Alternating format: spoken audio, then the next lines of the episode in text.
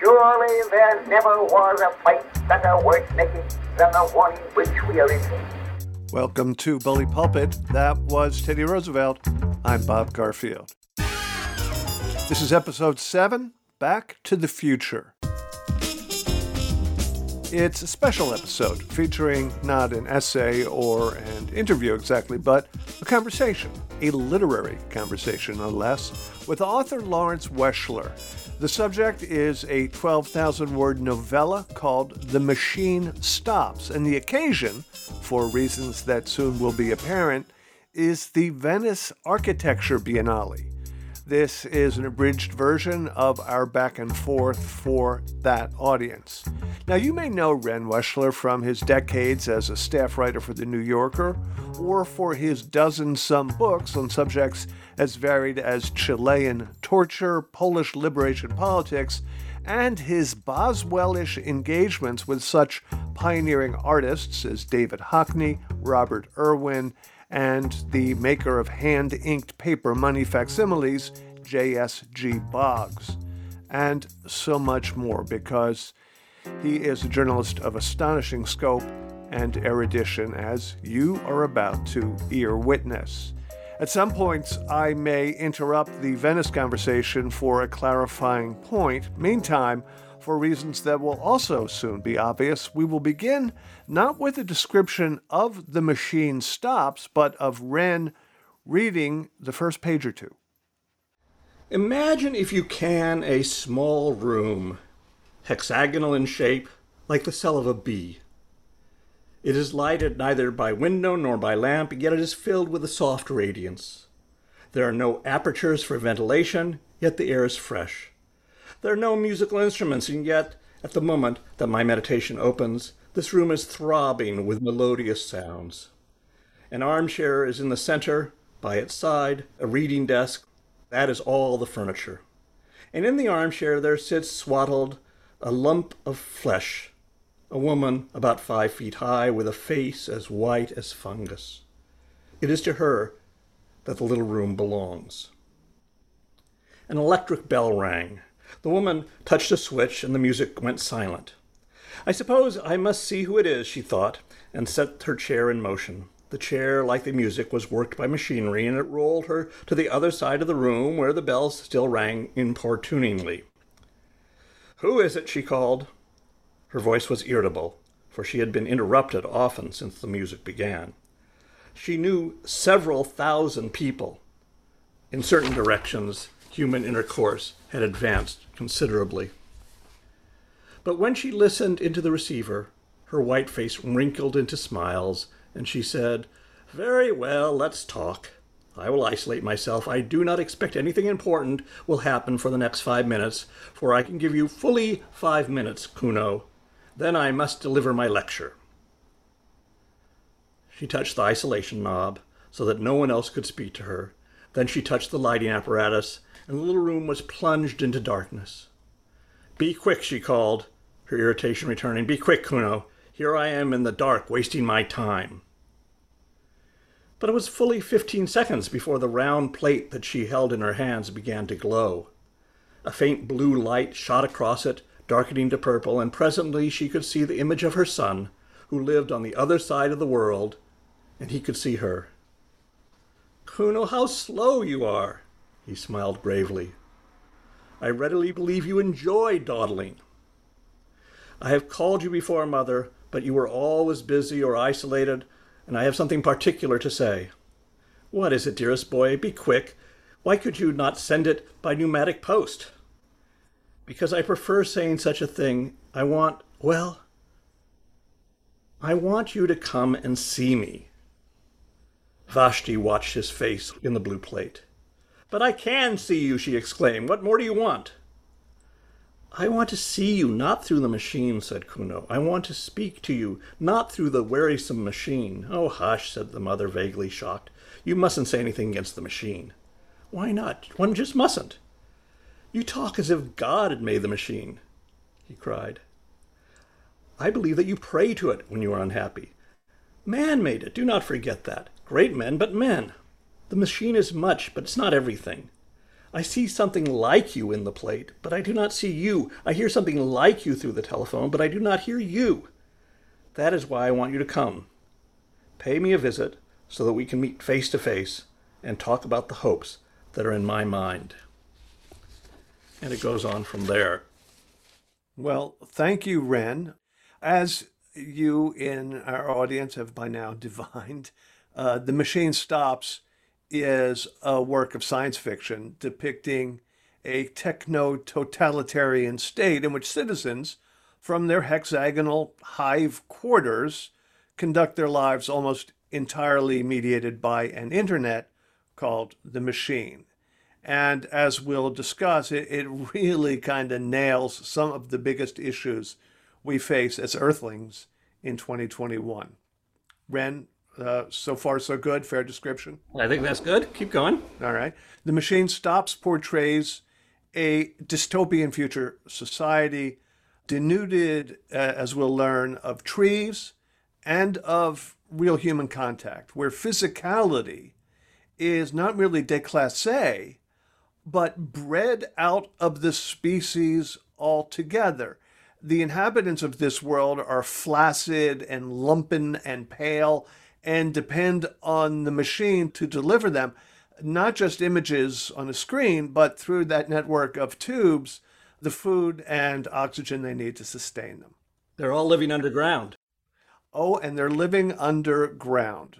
Stop me if I'm getting any of this wrong, if there's any other additions. Something appears to have happened on Earth, on the surface, and everybody's been moved underground and is living in a hive of hexagonal rooms. Exactly. So here's the thing. To read The Machine Stops is to immediately think of other fictional techno-dystopias from which such a scenario would seem to derive. George Orwell's 1984. Written in 1949, and Aldous Huxley's Brave New World from the year 1932, each depicting authoritarian societies which controlled the population through centralized media and creature comforts to make individuals docile and compliant. But Wren, you stubbornly refused to call this story derivative of either Orwell or Huxley. Why is that? Because it was written in 1909 by E.M. Forster. And it's amazing because we don't think of E.M. Forster, who we associate with, those of us who either read it in college or who went to the movies, we associate it with Room with a View, which is a book that came out just before he wrote this, or Howard's End, which is a book that came out just after. He wrote it in 1909. And as we'll discuss as we go on, it is unbelievable how he nails the current moment. He nailed the current moment even 3 or 4 years ago, but after COVID, it completely nails the current moment. It is absolutely amazing that he would have had this vision in 1909. A few thoughts on that, and then we'll go back to the story itself. I've been doing some reading of his biography, in various biographies, and all of them quote this very seminal diary entry he had in January 1908. So this is a year before he wrote the story. And he's all upset because that morning comes news. Well, last Monday, a man named Farman flew a 3/4 mile circuit in 1.5 minutes. He's talking about planes, airplanes, the early airplanes. It's coming quickly, and if I live to be old, I shall see the sky as pestilential as the roads. It really is a new civilization coming. I have been born at the end of the age of peace and can't expect to feel anything but despair. Science, instead of freeing man, the Greeks nearly freed him by right feeling, is enslaving him to machines. Nationality will go, but the brotherhood of man will not come. No doubt the men of the past were mistaken in thinking, dulce decorum est pro patria mori, it's beautiful to die for one's country. But the war of the future, this is 1909, will make no pretense of beauty or of being the conflict of ideas. God, what a prospect. The little houses that I'm used to will be swept away. The fields will stink of petrol and the airships will shatter the stars. Man may get a new and perhaps a greater soul for the new conditions, but such a soul as mine will be crushed out. He was a hell of an extrapolator. Yeah, yeah. You can see going from there. By the way, it reminds me of an amazing passage from Henry James writing to a friend in 1914, in August 1914. Black and hideous to me is the tragedy that is gathering, and I'm sick beyond cure to have lived on to see it. You and I, the ornaments of our generation, should have been spared this wreck of our belief that through the long years we had seen civilization grow and the worst become impossible. The tide that bore us along was then all the while moving to this, its grand Niagara. Yet what a blessing we didn't know it.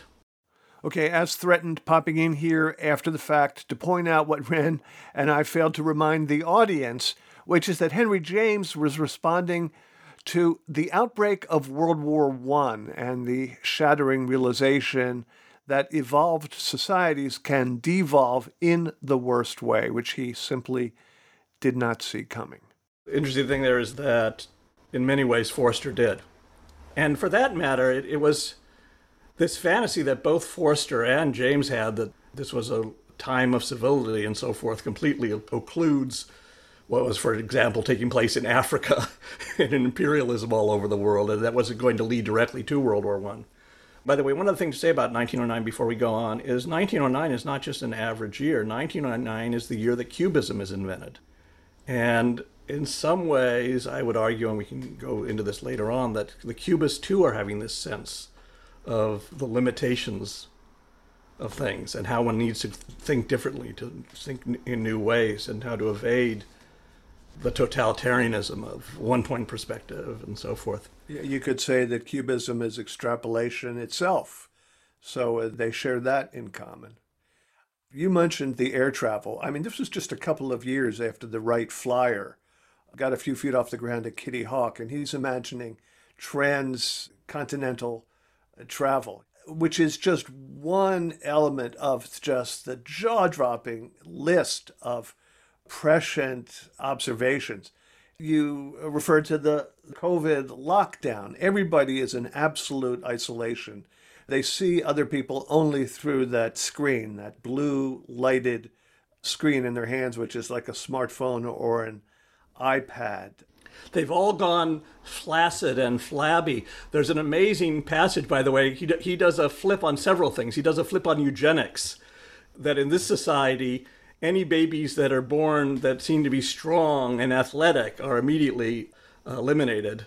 This is just the opposite of the fantasy of eugenics at that time. And they're eliminated because, you know, what's the point? It would just make them uncomfortable and it would be embarrassing for everybody else. So they are killed at their very births. Yeah, and that will become a plot point because they've culled physicality from the species. But the son who we're introduced to in the first passage will actually cultivate his muscles for what will be his escape to the surface. Right. Just a couple more things, Wren. There's the environmental devastation that I don't know that others anticipated in 1909, but the air is despoiled, the trees are gone. We are forced as a species underground because it is uninhabitable above. One point where he says that for our comforts, we despoiled the entire planet and made it unlivable, some phrase, just because we wanted to be more comfortable. Amazing phrase in 1909. There is also, now again, this was long before globalism and the interconnectivity of the whole world. Distant places were distant and discrete. But what he somehow envisioned was this vast cultural homogeneity as a result of globalism. Every hexagonal hive around the world was the same. And all of the media content was the same. And we all lived the same experience. He has this great line, what's the point of going to Beijing, or Peking as it's called, when you get there it's going to look exactly like your own town. He has malls. He has FedEx. He has this great line where he says, we've solved the problem of people having to go places to get things. Things come to people. That solves that. No need to go outside. No need to leave your room. He has this very funny thing about why one of the reasons that the world was despoiled was because all the trees were cut down for pulp, for books. And newspapers. Yeah, and he has a thing that's basically Kindle. And there are no books anymore. There's basically this plate. You can read any book you want on that plate. There is one book, which is the manual for the machine, basically. That's achieved kind of the role of the Bible, almost. Yeah, and there's this recurring theme in the book about the deification of the technology and the ongoing debate between the mother, Vashti, and the son, Kuno, about whether they have actually defaulted to the religion that they're nominally not permitted to have in this society. There's one thing about that iPad or smartphone, the image, that is at the very beginning of the story. It comes just about where you left off. Right, right. And I wanted to read this because it's describing the low resolution of the screen. And we are not unaware of how meta this whole conversation we're having. Yeah, especially if your Zoom feed is pixelating right now. But it said she could not be sure, for the machine did not transmit nuances of expression. It gave only a general idea of people, an idea that was good enough for all practical purposes, Vashti thought. The imponderable bloom, declared by a discredited philosophy to be the actual essence of intercourse, was rightly ignored by the machine, just as the imponderable bloom of the grape was ignored by the manufacturers of artificial fruit.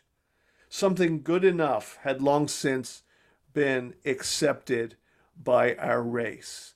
It's an astonishing observation, and you don't know whether he's talking about the uncanny valley by which, you know, animated figures and robots can be seen not to be human because there's a certain light missing from their eyes, or whether it's a society-wide kind of Asperger's where you're blind to nuance of expression. Is it just technological? Is it just that there aren't enough pixels on the screen? Or, and this is what I think, is the loss of resolution, the just good enough, a metaphor for the loss of rich experience and rich inquiry and the sense of mystery which the society has forsaken. Yeah. What the hell is the imponderable bloom, Ren? Well, I'm reminded of when you go to museums and you see those, using the example he himself uses, the paintings of still lifes, the Dutch still lifes. And they do have that incredible, that little powdery dust on the plum, for example. Mm-hmm. That is the essence of a plum. And yet you don't, when you go to the store, the supermarket, all the plums have been polished. And so you don't see that at all. For that matter, I'm reminded of, in that context, John McPhee's book, Oranges, in which he asked the question one morning at his breakfast table, why does the orange juice, his packaged orange juice from Florida, taste the same every single time? And that became a whole book of the entire industry, the superstructure of creating oranges and everything that has to happen to make sure that they seem exactly the same. God forbid you should have a separate kind of taste one morning from the other morning.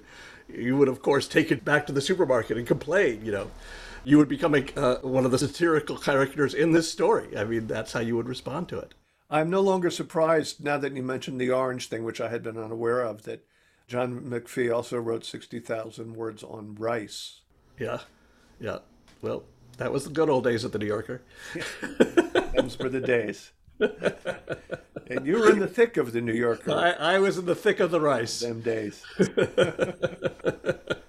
I just want to, if I had E.M. Forster here, I would say to him, I got news for you, dude. I grew up in the 50s and 60s. And we had artificial grapes. They were made of glass, and they had some sort of, I don't know, latex around them. And they looked really, really foggy. You know, they had that misty look to them. So we solved that problem, motherfucker. You know, I'm sure the two of you would have gotten along great. Oh, I have no doubt. So, Ren, obviously it's jaw-dropping that he was so prescient in so many ways. There's a few other ones that I wanted to point out. One of the things that's absolutely amazing is that Vashti's job is essentially she's an influencer. And when she's not influencing, she's a TED lecturer. She basically gives these lectures that everybody all over the world, because she has thousands of friends, I mean, that's basically what she has, tune in to her lectures, and they are 10 minutes long. They're never more than 10 minutes long. And we were talking a bit about the standardization of the world. All beds are exactly the same size and are the same everywhere. It's basically the IKEA of the world. You realize that for him, this is dystopian, and for you, this is your life. There's one big difference between like TED culture and The Machine Stops culture, and that is that these lectures, they mustn't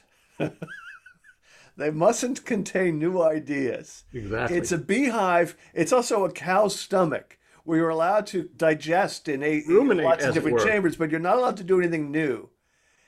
And again, early in the book, there's something I find astonishing. Can I read one more passage? Yeah, yeah, do.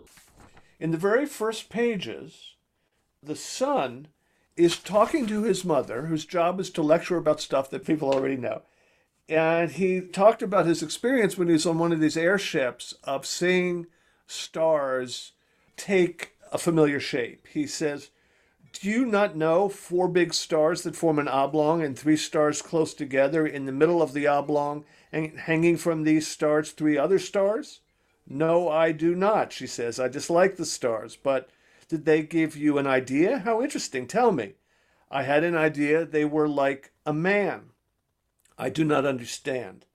"The 4 big stars are the man's shoulders and his knees. The 3 stars in the middle are like the belts that men wore once. And the 3 stars hanging are like a sword." "A sword?"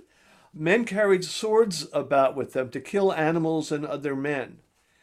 He had reinvented the wheel called constellations. Orion in particular. It had vanished from humankind, the notion of looking at the stars and marveling and imagining what images they conjured.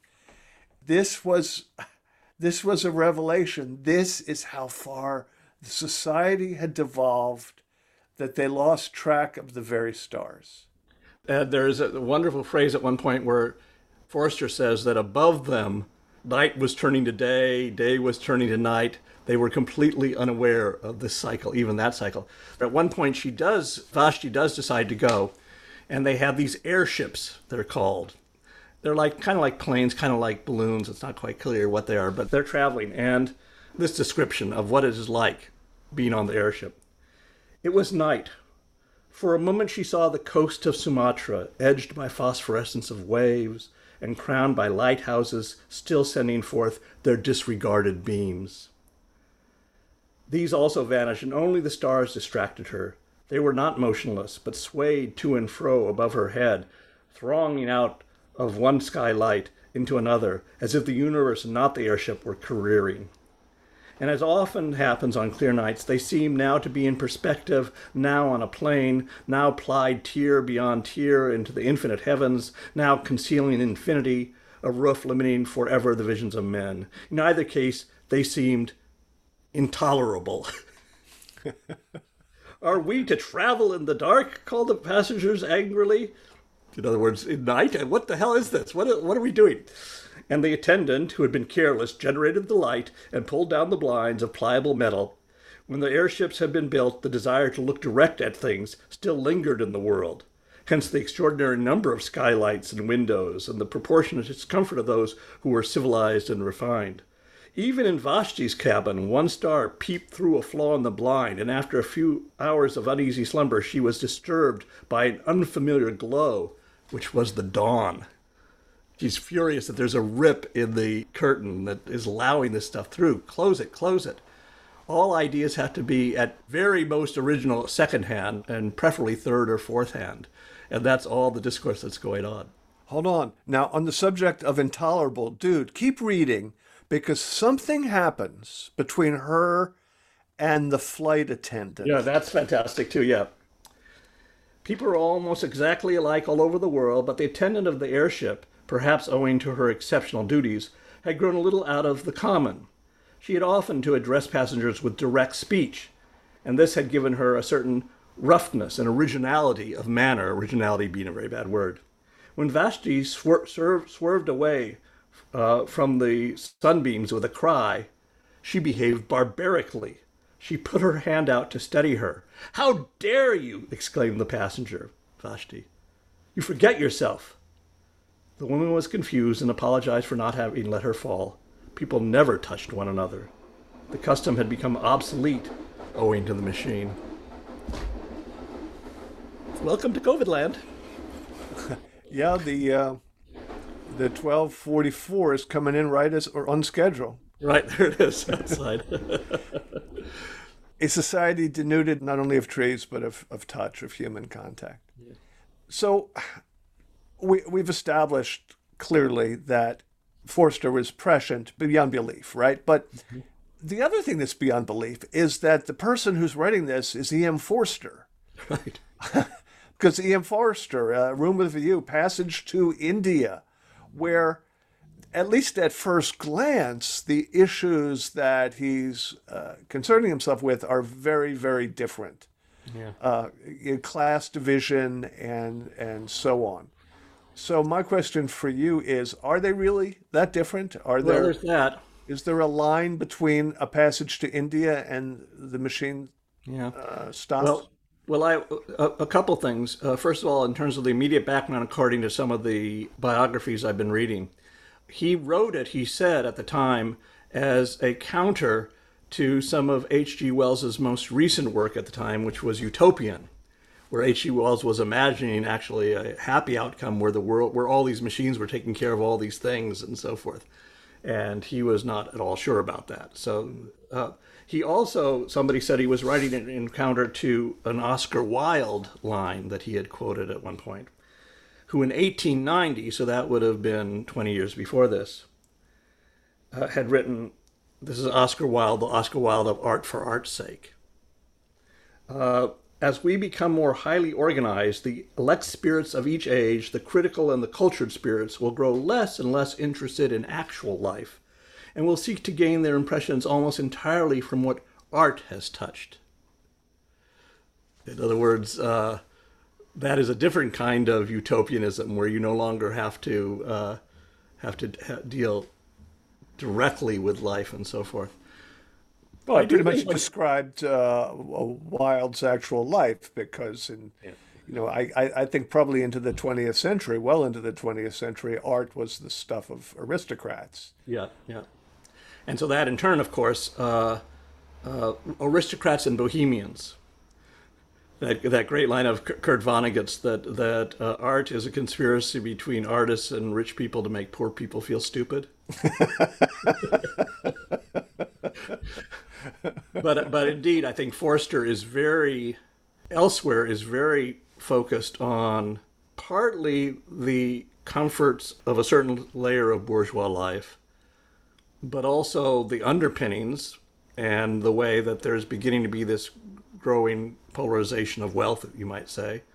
We are in the Gilded Age, after all, and the terrible way in which servants and so forth are being treated. He's quite sensitive to that. And oddly enough, one of the things that's interesting here is that the dystopian society has had a solution, which is making everybody live in beehives, so that class culture has disappeared, but in a kind of dystopian way. I think, though, that some of those passages, the passage of the dawn in Sumatra and the lighthouse, that's pure E.M. Forster.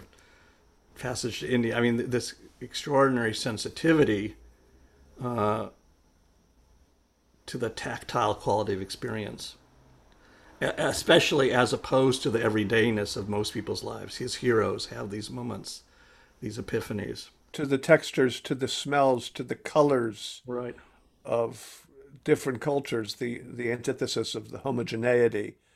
You go to Beijing because Peking is different. You go to Delhi because Delhi is different. You go to that cave because, good Lord, is it different than something you would have experienced at home. That's something else he nailed, too, because, you know, increasingly, Shanghai is Los Angeles or whatever. Yeah. And by the way, Los Angeles is Shanghai.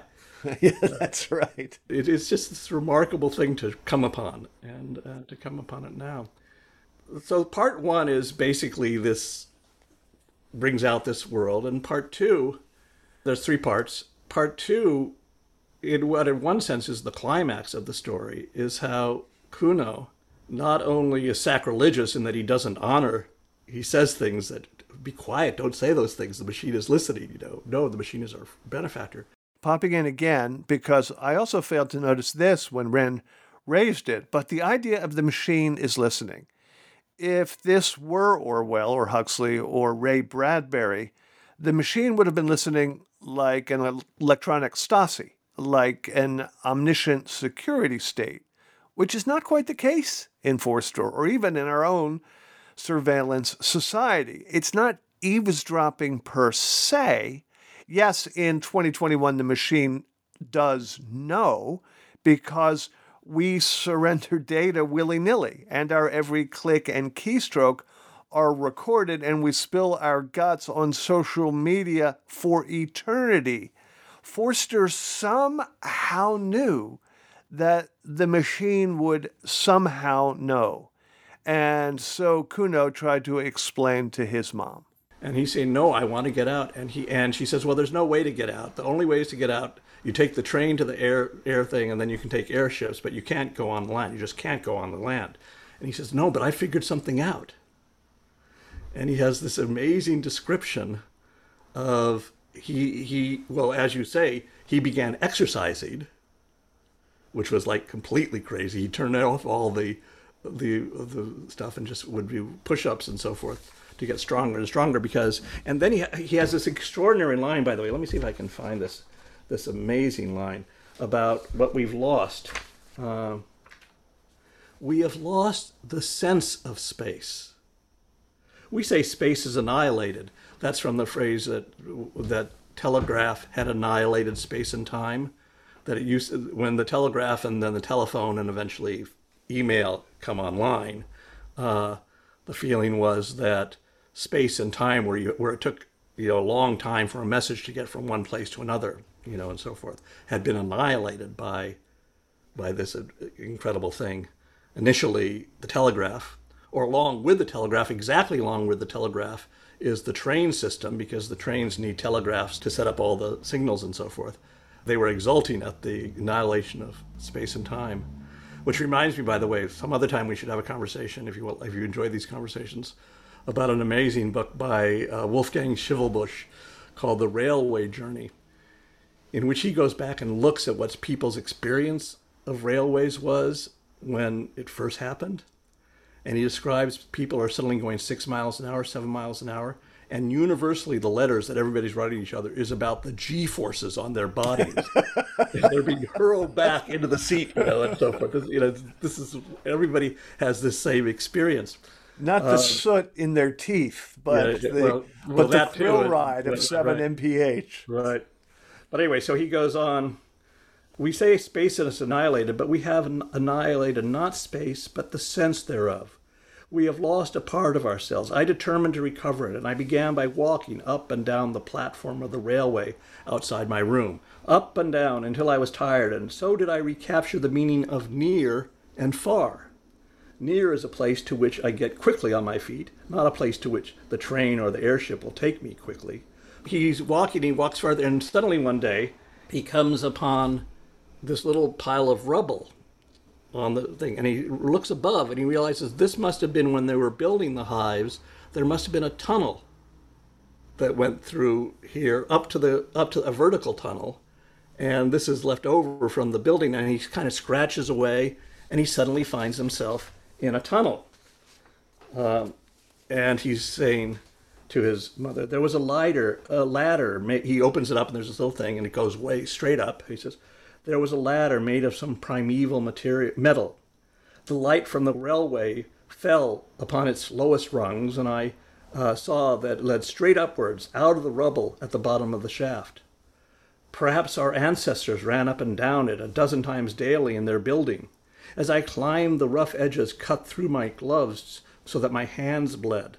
The light helped me for a little, and then came darkness, and worse still, silence, which pierced my ears like a sword. The machine hums. Did you know it? Know that? It hums. Its hum penetrates our blood and may even guide our thoughts. Who knows? I was getting beyond its power. Then I thought, the silence means that I am doing wrong. But I heard voices in the silence, and again, that strengthened me. He laughed. I had need of them. The next moment, I cracked my head up against something, and he's bumped up against the top, and eventually he gets out. And there's this amazing moment when he is hurled out of the air pressure, hurls him out into this bowl of grass and the sunshine and so forth. George Lucas and Walter Murch in 1971 made a film called THX 1138 about an incredibly dystopian world in which everybody is living underground. There has been some kind of calamity on the surface. Everybody is told they can't go on the surface. There is a machine that is in control of everything. And there is Donald Pleasance and Robert Duvall and so forth. Then Robert Duvall suddenly decides that he wants to escape. And the climax of the film is his escape.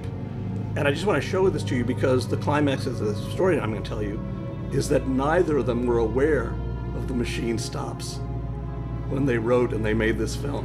You have nowhere to go. You cannot survive outside the city. We only want to help. This is your last chance. It's absolutely staggering. Talk about weird echoes.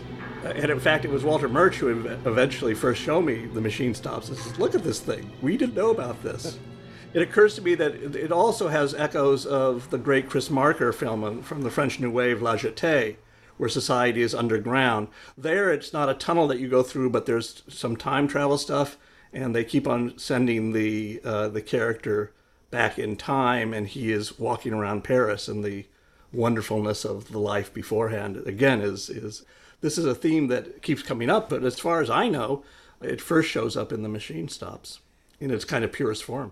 So in this film, the reward for escaping to the surface is kind of splendor. And going back to the extraordinary prescience of The Machine Stops, I think the reward is slightly different. We've all experienced through COVID's isolation, I believe, a kind of loss of proprioception, of time. We don't feel like we have purchase on our lives anymore.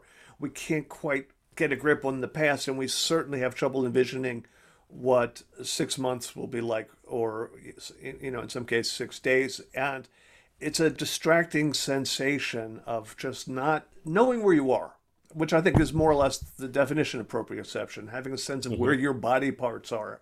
But in this society that Forster's talking about, we are completely atrophied. There is no human touch. Light and sound is all controlled by the machine. And we can't fix ourselves based on the stars. All of humankind has lost its sense of place and time and self. And that was, I believe, the sun's reward for getting to the surface. Maybe we should withhold the consequences of his decision. Let's withhold that, but just note that there's a whole part 3. And without going into it in too much detail, but it's absolutely fascinating, the machine begins to break down. And it is the most, it breaks down in absolutely the ways it breaks down for us, you know. But we can imagine it continuing to break down more and more. Suddenly the air begins to get staler, you know, and the food isn't so good. And there are moments where the iPhone's not working and so forth, that it kind of climaxes. I'd like to ask a question. And I'm doing this for a couple of reasons. One, out of genuine curiosity, and another, for having a natural ending to the podcast version of this. And that is, Ran, what have we learned? I guess this isn't so much a learning as an awakening. You know, I hope that this story wakes us up to the way we've been sleepwalking. I mean, in some sense, the fantasy of Kuno climbing those stairs allows us, in the short term about COVID, to imagine what it might be to climb out of COVID land. But more importantly, to understand that COVID is just a metaphor, in some sense, notwithstanding all the actual damage it's done, of what's coming. And what's coming more and more and more. And for God's sakes, wake up. and engage, or in Forster's words, only connect, break down the hive walls, and for an architecture biennial, break down the goddamn hive walls. All right, we're done here. What you have just heard was an abridged version of my conversation with author Lawrence Weschler as part of his Mr. Weschler's Cabinet of Wonders series for the 17th Venice Architecture Biennale. If you like what you've heard here, do please venture beyond our great paywall of Booksmart to be a paid subscriber to our offerings, including the works of Professors John McWhorter and Amna Khalid in their respective podcasts Lexicon Valley and Banished. You'll get longer-form interviews, access to our hosts, and in my case, my weekly text column, which is, let's just say, uncompromising, because that sounds better than indelicate or brutal. Now then, Bully Pulpit is produced by Mike Follo and Matthew Schwartz. Our theme was composed by Julie Miller and the team at Harvest Creative Services in Lansing, Michigan. We had technical help in Europe for this episode from Adrianos Efthymiadis. Bully Pulpit is a production of Booksmart Studios. I'm Bob Garfield.